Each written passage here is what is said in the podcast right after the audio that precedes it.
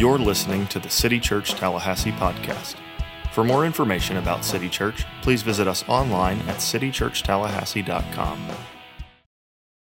Hey, good morning. We're in the book of Philippians as we're going through the Bible in a year. Uh, we're going to first start in Philippians chapter 1, verse 6, which I believe is one of the most powerful verses in all of the scriptures. Uh, before we jump in, I'm going to pray for us and then we'll continue. Father, we are grateful for your word that you've given to us. What an act of grace it is that we have the actual words of our Creator. Lord, I ask that we'll be found faithful and good stewards of that reality. We ask to be with all the churches in our community as they gather today, as we know we're not the only ones who are doing this, that the name of Christ will be magnified in every pulpit in this community.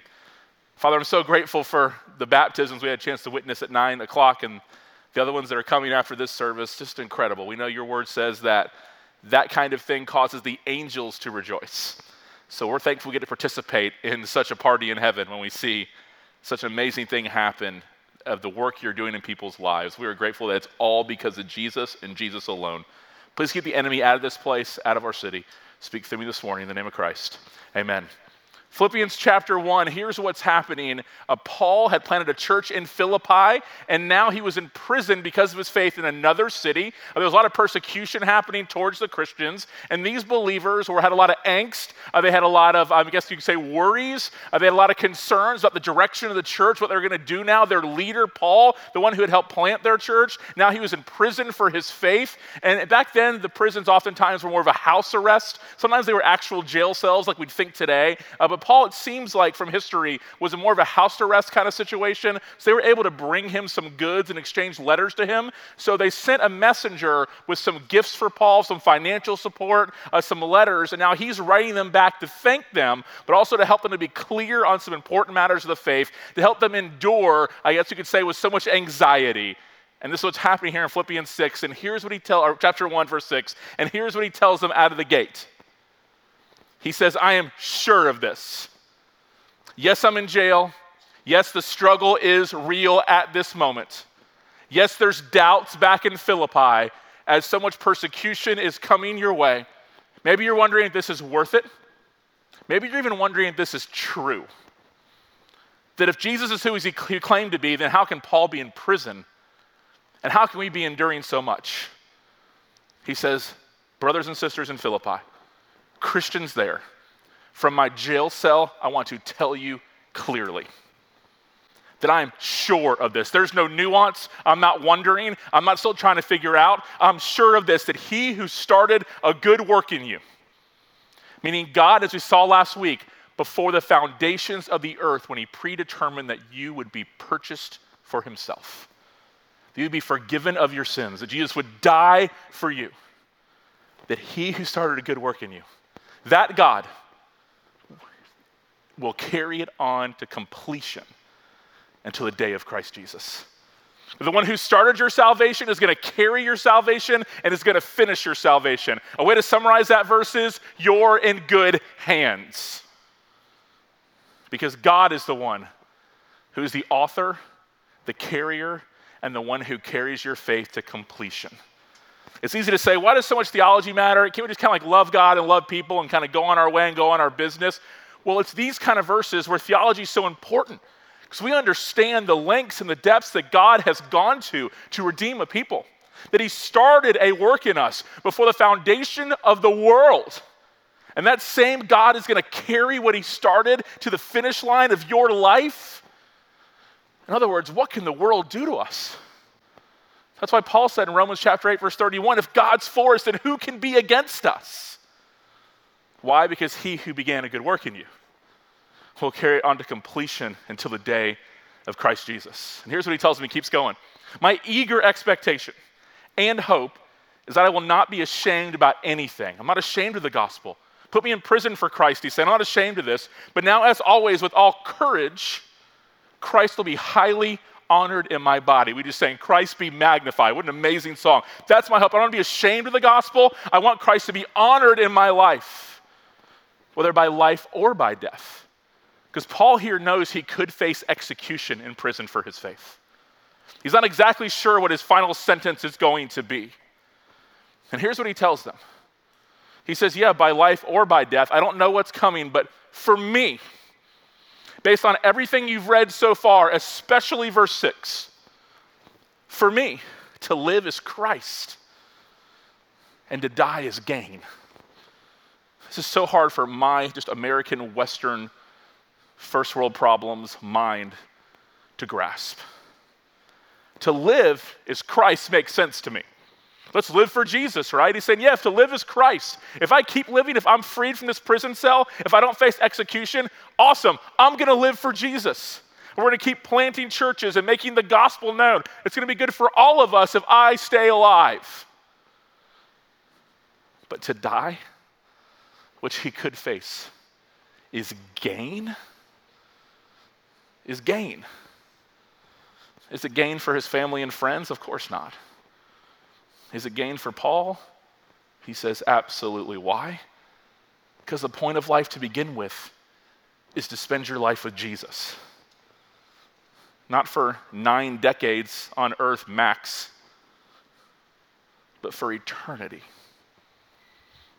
To live as Christ, absolutely. We're going to keep going. We're going to keep making the gospel known. But, but to die would be gain. Why? Because I get to be with my Savior. And that was Paul's sentence and he went to heaven, he wouldn't come back if he was allowed. Why? Because the ultimate goal of life would be realized eternity. And I know it's hard for my mind to grasp, but I'm sure it's hard for yours. To be able to say to die is gain. But for the Christian, we're not of this world. And the world's categories don't fit for us. The only reason we can claim to die is gain is because of the way that Paul mocked death in 1 Corinthians 15, where he said, Death, where is your victory? Death, where is your sting? As in, death, you do not have the final word because Jesus was victorious over it. Thanks be to God who's given us the victory through our Lord and Savior, Jesus Christ. I've uh, this Friday will be my third memorial service, celebration of life funeral, in like 10 days. And I, uh, I have done a lot of those in my life as a pastor and they're all in their own way are equally are, are difficult because we're just again we're dealing with death. But i cannot even begin to tell you the difference. That doesn't mean less tears it doesn't mean less hurt and less grief but the difference in performing a funeral for somebody who knows jesus compared to someone who did not I just can't even begin to tell you. Like when someone asks me to do a service and I find out that person was a believer, I cannot tell you the big internal deep breath that I take. Knowing that, yes, we're going to grieve, but we're not going to grieve as people without hope. Why? Because maybe not for us in this moment because we miss our family, friend, whoever it might be, but for that person, as a believer, gain. Gain. Because they're with Jesus. Paul's saying, we're gonna be okay. That's what he's telling them. We're going to be okay. Why? Because he who began a good work in us will be faithful to complete it in Christ. And then chapter two, we could say, is basically the summary of the entire book. The book kind of, almost all the, the chapters before and after all point to this. And he says this in chapter 2, verse 5 adapt the same attitude as that of Christ Jesus and on the surface sounds great. That's like the least controversial verse you'll ever read. Be more like Jesus. Then he tells us through a poem using Old Testament language, especially the suffering servant from Isaiah, of what that looks like. He says, Christ Jesus, who, existing in the form of God, did not consider equality with God as something to be exploited.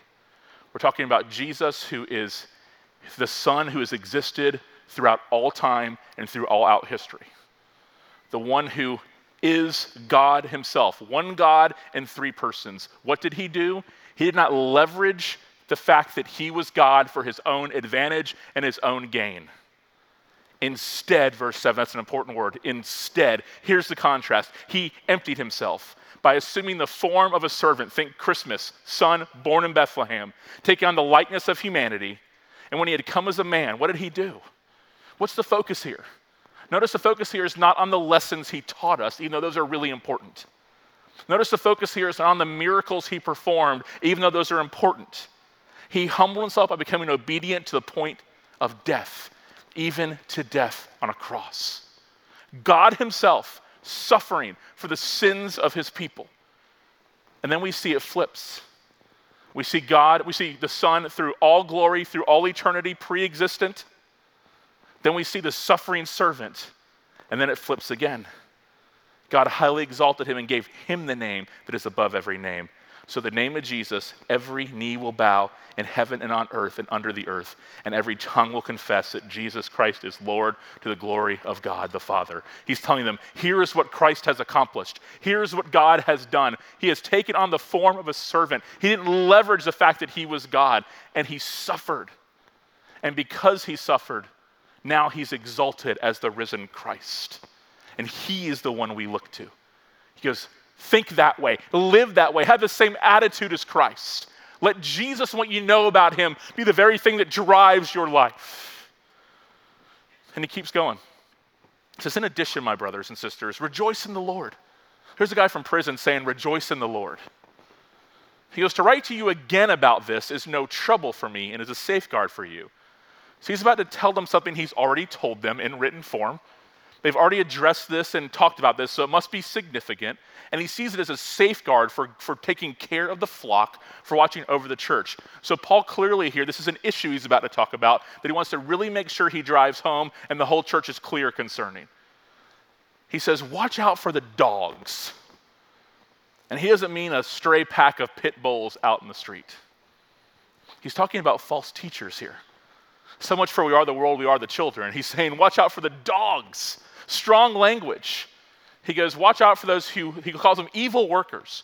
Watch out for those who mutilate the flesh. They come at your ankles and they bite and they can devour the very flesh of the church, he's saying.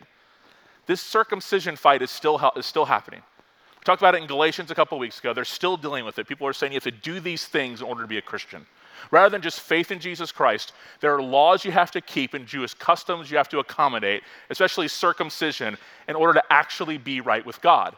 The Bible would call this trusting in your own righteousness, in the works of man, rather than trusting in Christ. And he says, these people here, they're called Judaizers, are spreading this message. He doesn't say, make room for them, let's all get along. He says, they're dogs, they're going to devour us, they're going to affect our faith, they're going to mutilate our church, and we must make sure we're safeguarded against it. That might sound harsh, but the gospel is that precious and that important that it must be guarded by the church.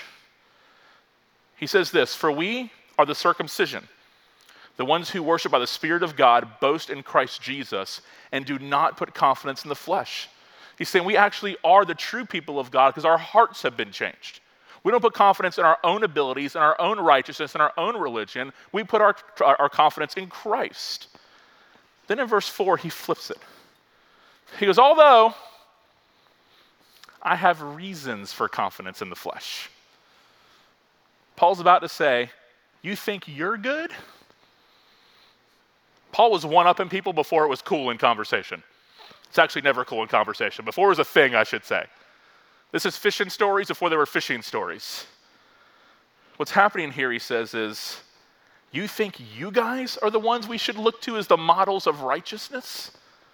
He goes, By your standards and your Jewish upbringing, you think you have confidence in the flesh?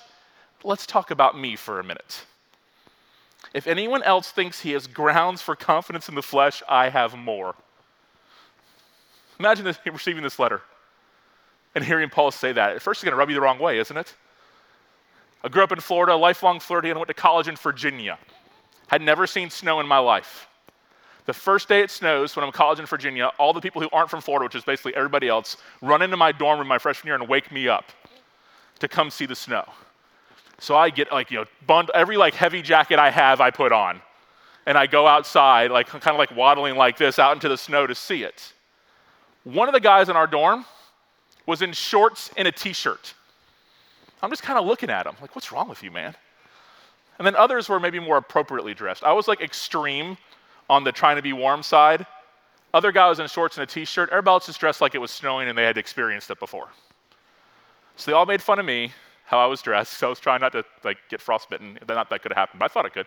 And this is the sequence. So me, everybody else that's kind of from Virginia, North Carolina area that's been in snow before than the other guy. So I look at the guy and I go, What are you doing in shorts and a t shirt? And he says, I'm from Wisconsin. This isn't cold. I was like, Excuse me. My dad and I had this joke that it's always colder somewhere else. You can be like, man, it's really cold in Tallahassee today. Someone's like, oh, it's not cold. My family vacations in Colorado. You know, that kind of thing. It's like, thanks. You know, like, is it always colder somewhere else? This guy, anytime it would get cold, he'd be like, oh, this isn't cold. You should see what it's like in Milwaukee this time of year. We got 10 feet of snow, not 10 inches. And then someone in Wisconsin that's from Canada is like, this ain't cold. You should see what it's like in northern, you know, someone in Canada is like, I've been to Antarctica. This is not cold. You know, that kind of idea. That kind of stuff annoys us, doesn't it? We just hate those kind of conversations there's always like another thing, right? Imagine getting this letter and they're like, who does this guy think he is? You're really righteous, but I'm more righteous than you? You think it's cold here, you should go to Wisconsin. Well, why would Paul take this angle he's about to take in the rest of the text? Because he had a point to drive home, and it wasn't, oh, look at me, I can endure the cold in shorts and a t shirt. It was to see where their actual hope should be placed. He says, I was circumcised on the eighth day. This is a very Jewish custom, not even that, it's like varsity level Jewishness here to do, to do this. He says, The nation of Israel, of the tribe of Benjamin, a Hebrew born of Hebrews. He's telling them he's basically the Tom Brady of what it means to be Jewish. Like he's the elite. He says, regarding the law, you think you kept the law? You think it's cold here? Look at me, a Pharisee, the most devoted to these things. Regarding zeal, you want to see how committed I was to all this? I persecuted the church. When I found out Christianity was starting and was gaining headway, you know what I did? I tried to stop it. That's how committed I was to all of these things. He goes, regarding the righteousness that is in the law, you think you're blameless kept it as perfect as you possibly can by the religious standards of this world. Gave his resume. You think you're good? But everything that was a gain to me, this entire list of my accomplishments, all of the righteousness that I could put in your face and just did, I've considered to be a loss, worth nothing. Why? Because of Christ. Because He is my hope. I'm not putting confidence in those other achievements, even though most of those things, minus the persecution, weren't bad things. I don't put my hope in those things. Why? Because of Christ. He's like, I'm going to keep going more than that. I also consider everything to be a loss, everything that I've done, in view of the surpassing value of knowing Christ Jesus, my Lord, as in the two things cannot even compare on their best day. He says, speaking of this Jesus, because of him, I've suffered the loss of all things and consider them as dung, so that I may gain Christ. These things were barriers in Paul's way because he had his religious checklist. that were blocking him from actually seeing his need to be saved from his sins, and that Jesus was the only one that could do that. He says, and be found in him, and this is so critical, not having a righteousness of my own from the law. Why? Because even if you keep the law pretty well, it doesn't fix the fact that you have sinned against God. And that sin separates you from God. And that sin deserves the wrath of God. Because to look at my list here, it's not through a righteous of my own, because that couldn't do the trick, but there is one available to me. I must look outside myself. And I can't have you be my righteousness because you have your own sins to be accountable for. I must have one who has never sinned. So, what kind of righteousness now do I bank on? Do I put my whole hope on? Not one that I can check boxes and accomplish, but on one that's already been accomplished for me by the work of Christ on the cross. And he says, one that is through faith in Christ, the righteousness from God based on faith. Because I got new goals now. My goal is to know Him. That's my life's about now. Not impressing you, not managing my guilt, not checking the boxes. It's to know Christ. And how do I know Him? In the power of His resurrection. You know, death, where is your sting? And, and the victory of knowing Jesus, and the courage I now have because the tomb is empty, but also in the fellowship of his sufferings, being conformed to his death. It's both and. Like if Jesus suffered, why would I think that I'm exempt from it? In fact, the book of James tells us it's through our suffering that Jesus is helping us to know him more, to identify with him more. So when I first read that and say, I want to be, you know, in his resurrection and know him that way, it's like, yeah. And then it says, and also in his sufferings, and it's like, whoa. But it's both. Why? Because he's working all things together for the good of those who love him, even though it makes no sense to us often, unless we make sense of it in Christ because those he foreknew, he predestined to be conformed to the likeness of his Son, to know him. What's happening here? Paul's letting us know about two different things.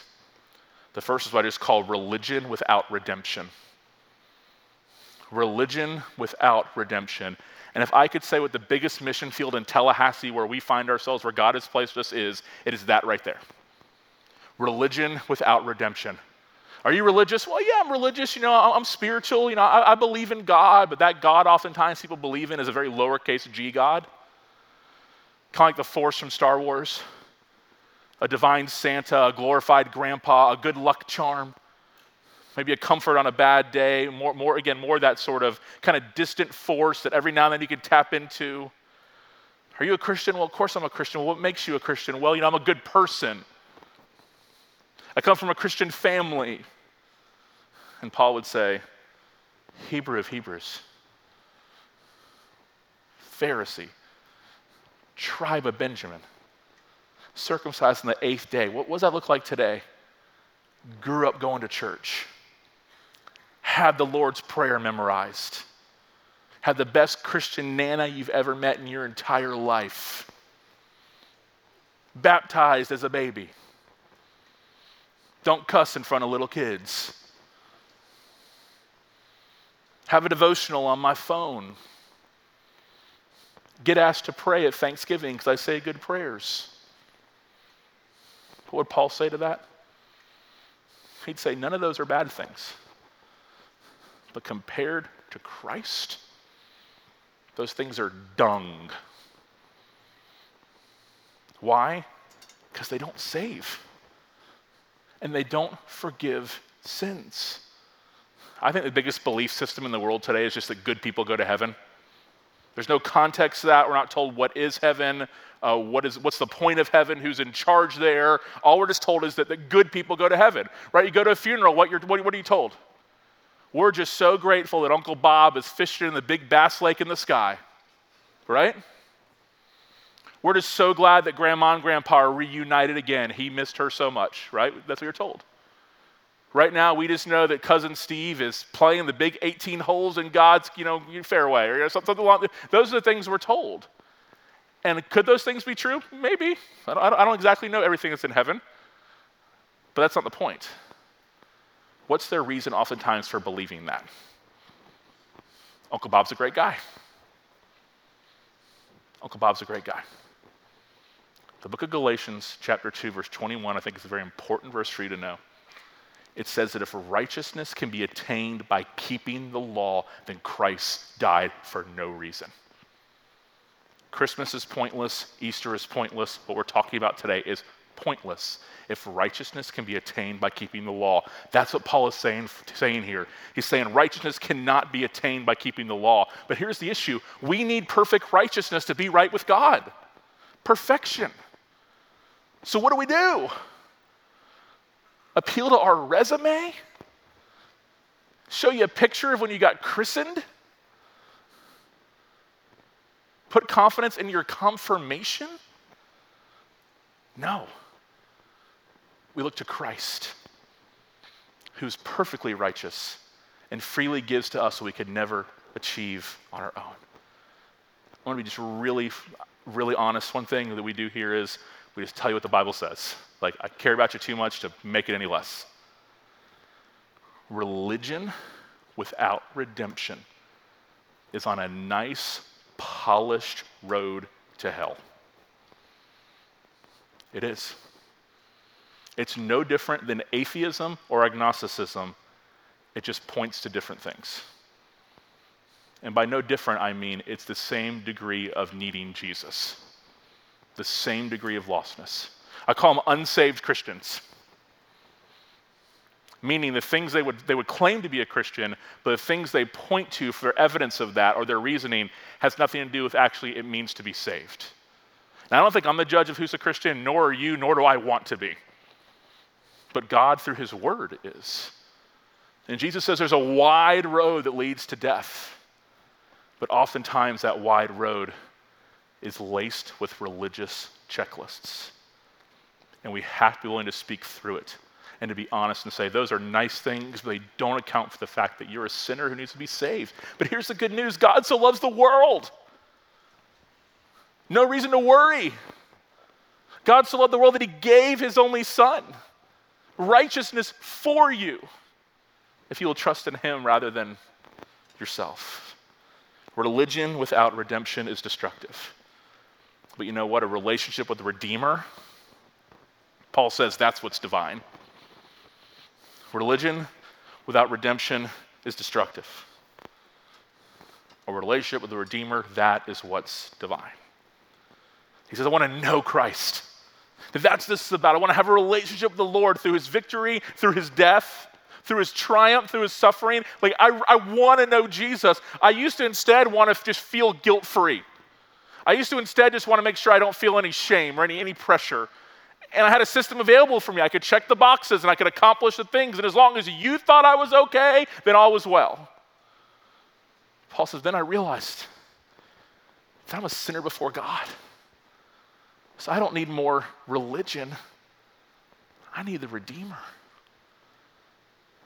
And he says, I, Now I have a relationship with him because I'm learning that this is far greater than anything this world has to offer. Then he tells the state of things. He goes, For I have often told you, verse 18, and now say again with tears, that many live as enemies of the cross of Christ. What does that look like? He tells us their end is their destruction. Their God is their stomach, meaning their indulgences is what drive them in their life, whatever they feel, whatever they want. Because their glory, it's, it's their shame. That's where it's found. Then he tells us, he summarizes what's actually happening here. He goes, they're focused on earthly things. That's what matters to them. They're just focused on earthly things. He goes, But us, those who have a relationship with the Redeemer, our citizenship is in heaven, as in we're supposed to think differently and view the world differently and operate differently. And we eagerly await for a Savior from there, the Lord Jesus Christ. You know what He's going to do? He will transform the body of our humble condition into the likeness of his glorious body, full realized redemption by the power that enables him to subject everything to himself, that he reigns over all things. He says we have a choice, either in Christ, uh, we have a choice every day, I should say. Either we're going to live for a citizenship of another place, or we're going to focus on earthly things. You might say, well, should I not care about my job and about my family and about providing and about, well, no, no, I don't think those are earthly things. Because God calls us to make sure we tend to those things, that we do provide for our families, and that we do work hard, and we do carry out our earthly responsibilities. I think those are spiritual things. We just have to make sure we just don't get sidetracked and they become our ultimate things rather than us doing those things as a response to the love of Christ in our lives. Then you get to the last chapter. Again, Paul's in jail, a lot of bad things happening, a lot of persecution. And he tells them this. He says, They're reaching out to him. What do you need from us? What do you need from us? He goes, I don't say this out of need. He says, For I've learned to be content in whatever circumstances I find myself. It's like, seriously? He's learned to be content in any circumstance where he finds himself.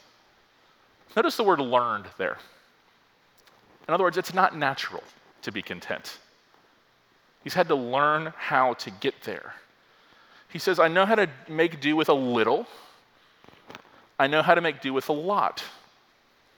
He says, I've been in both camps, and he hasn't disparaged either one of those. Nowhere in the Bible is it wrong or frowned upon to have money. It's wrong or frowned upon to love money and to let it consume you. And money is relative, anyways, right? It's funny because no one thinks they're rich. You could like be a CEO of a Fortune 500 company and you're like the guy in Wisconsin, it's colder somewhere else. You think I'm rich?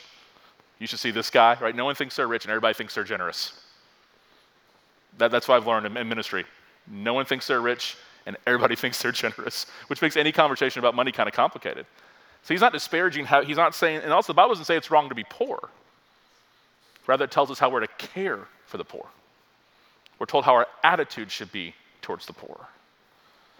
He goes, So I've been there with a lot, with a little. He goes, In any and all circumstances.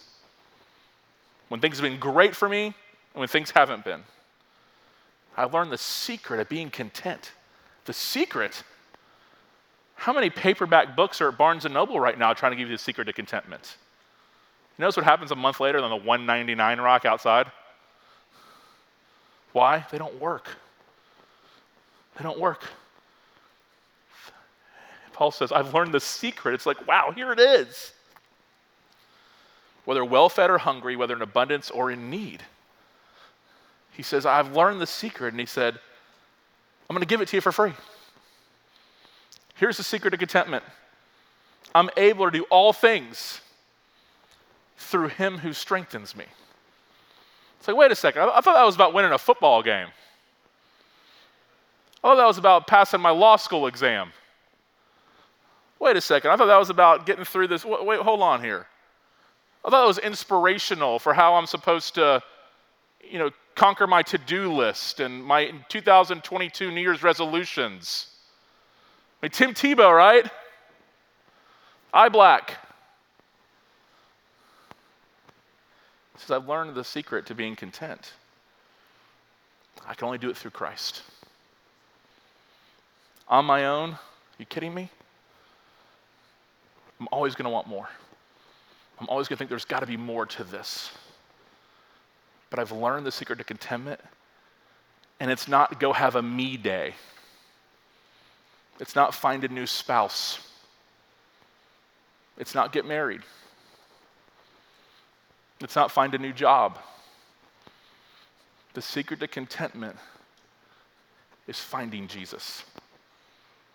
And not just stopping there and saying, I believe and move on with your life, but the daily, I guess you could say, battle of actually believing the greatest thing that God gives us is Himself. You know, one thing neat about Tebow wearing the eye black uh, that has different Bible verses. He played for the Gators, which that's unfortunate, but when he played for the Gators, he would have uh, different Bible verses uh, as a quarterback on, on his eye black. And they would say that whatever verse he had that night for that game on national television, the Google that night, like the Google search for that Bible verse would be incredible. I mean, like the whole country was Googling that Bible verse. They don't know what it's, they never read the Bible, don't know what it says. And, and so if they just, so I'm hoping, I, I just always thought this before, and I've told a few friends this before. I've always hoped that in God's providence, again, I'm not God, but I've always hoped in God's providence that verse 13 is not all that popped up on the screen. That when someone Googled that, they saw the rest of the, the rest of the passage where he says, I've learned the secret to being content. And it's a relationship with Jesus Christ. But not just that relationship in a feeling sort of way, but actually believing that Jesus really actually is the greatest need that I have and that God has met that need.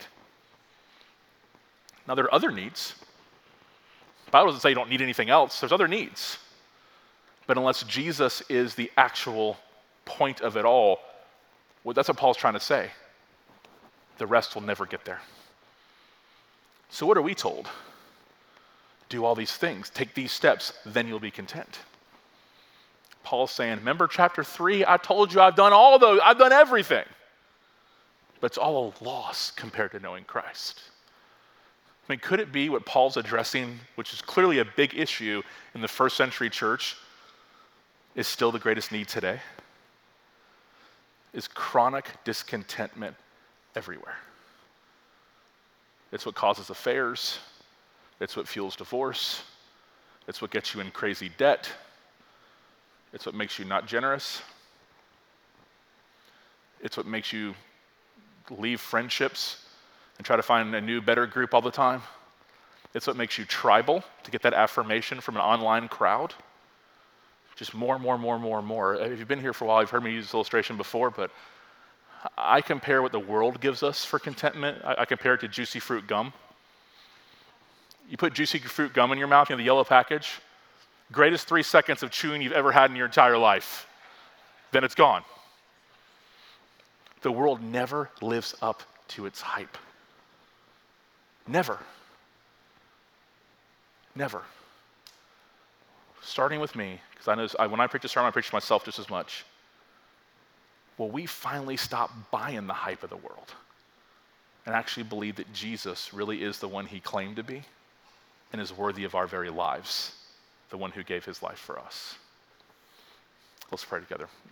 Father, we are thankful for your word, and we're thankful you gave us the secret to contentment, and that it's clearly not found in ourselves or the things of this world. Forgive us when we look to earthly things to fill our souls, when we've already been provided with everything we need, which is a relationship with our Redeemer. Lord, in this town full of religion without righteousness, help us be bold to point people away from that cultural, nominal Christianity and to give us the words and the courage and the compassion and the love instead of point people to Jesus. I thank you for the baptisms we're going to experience today. We're thankful for the work you're doing here in this church. Lord, we ask for more of it. Lord, make your name known. We pray this in the name of Jesus. Amen. Let's stand together.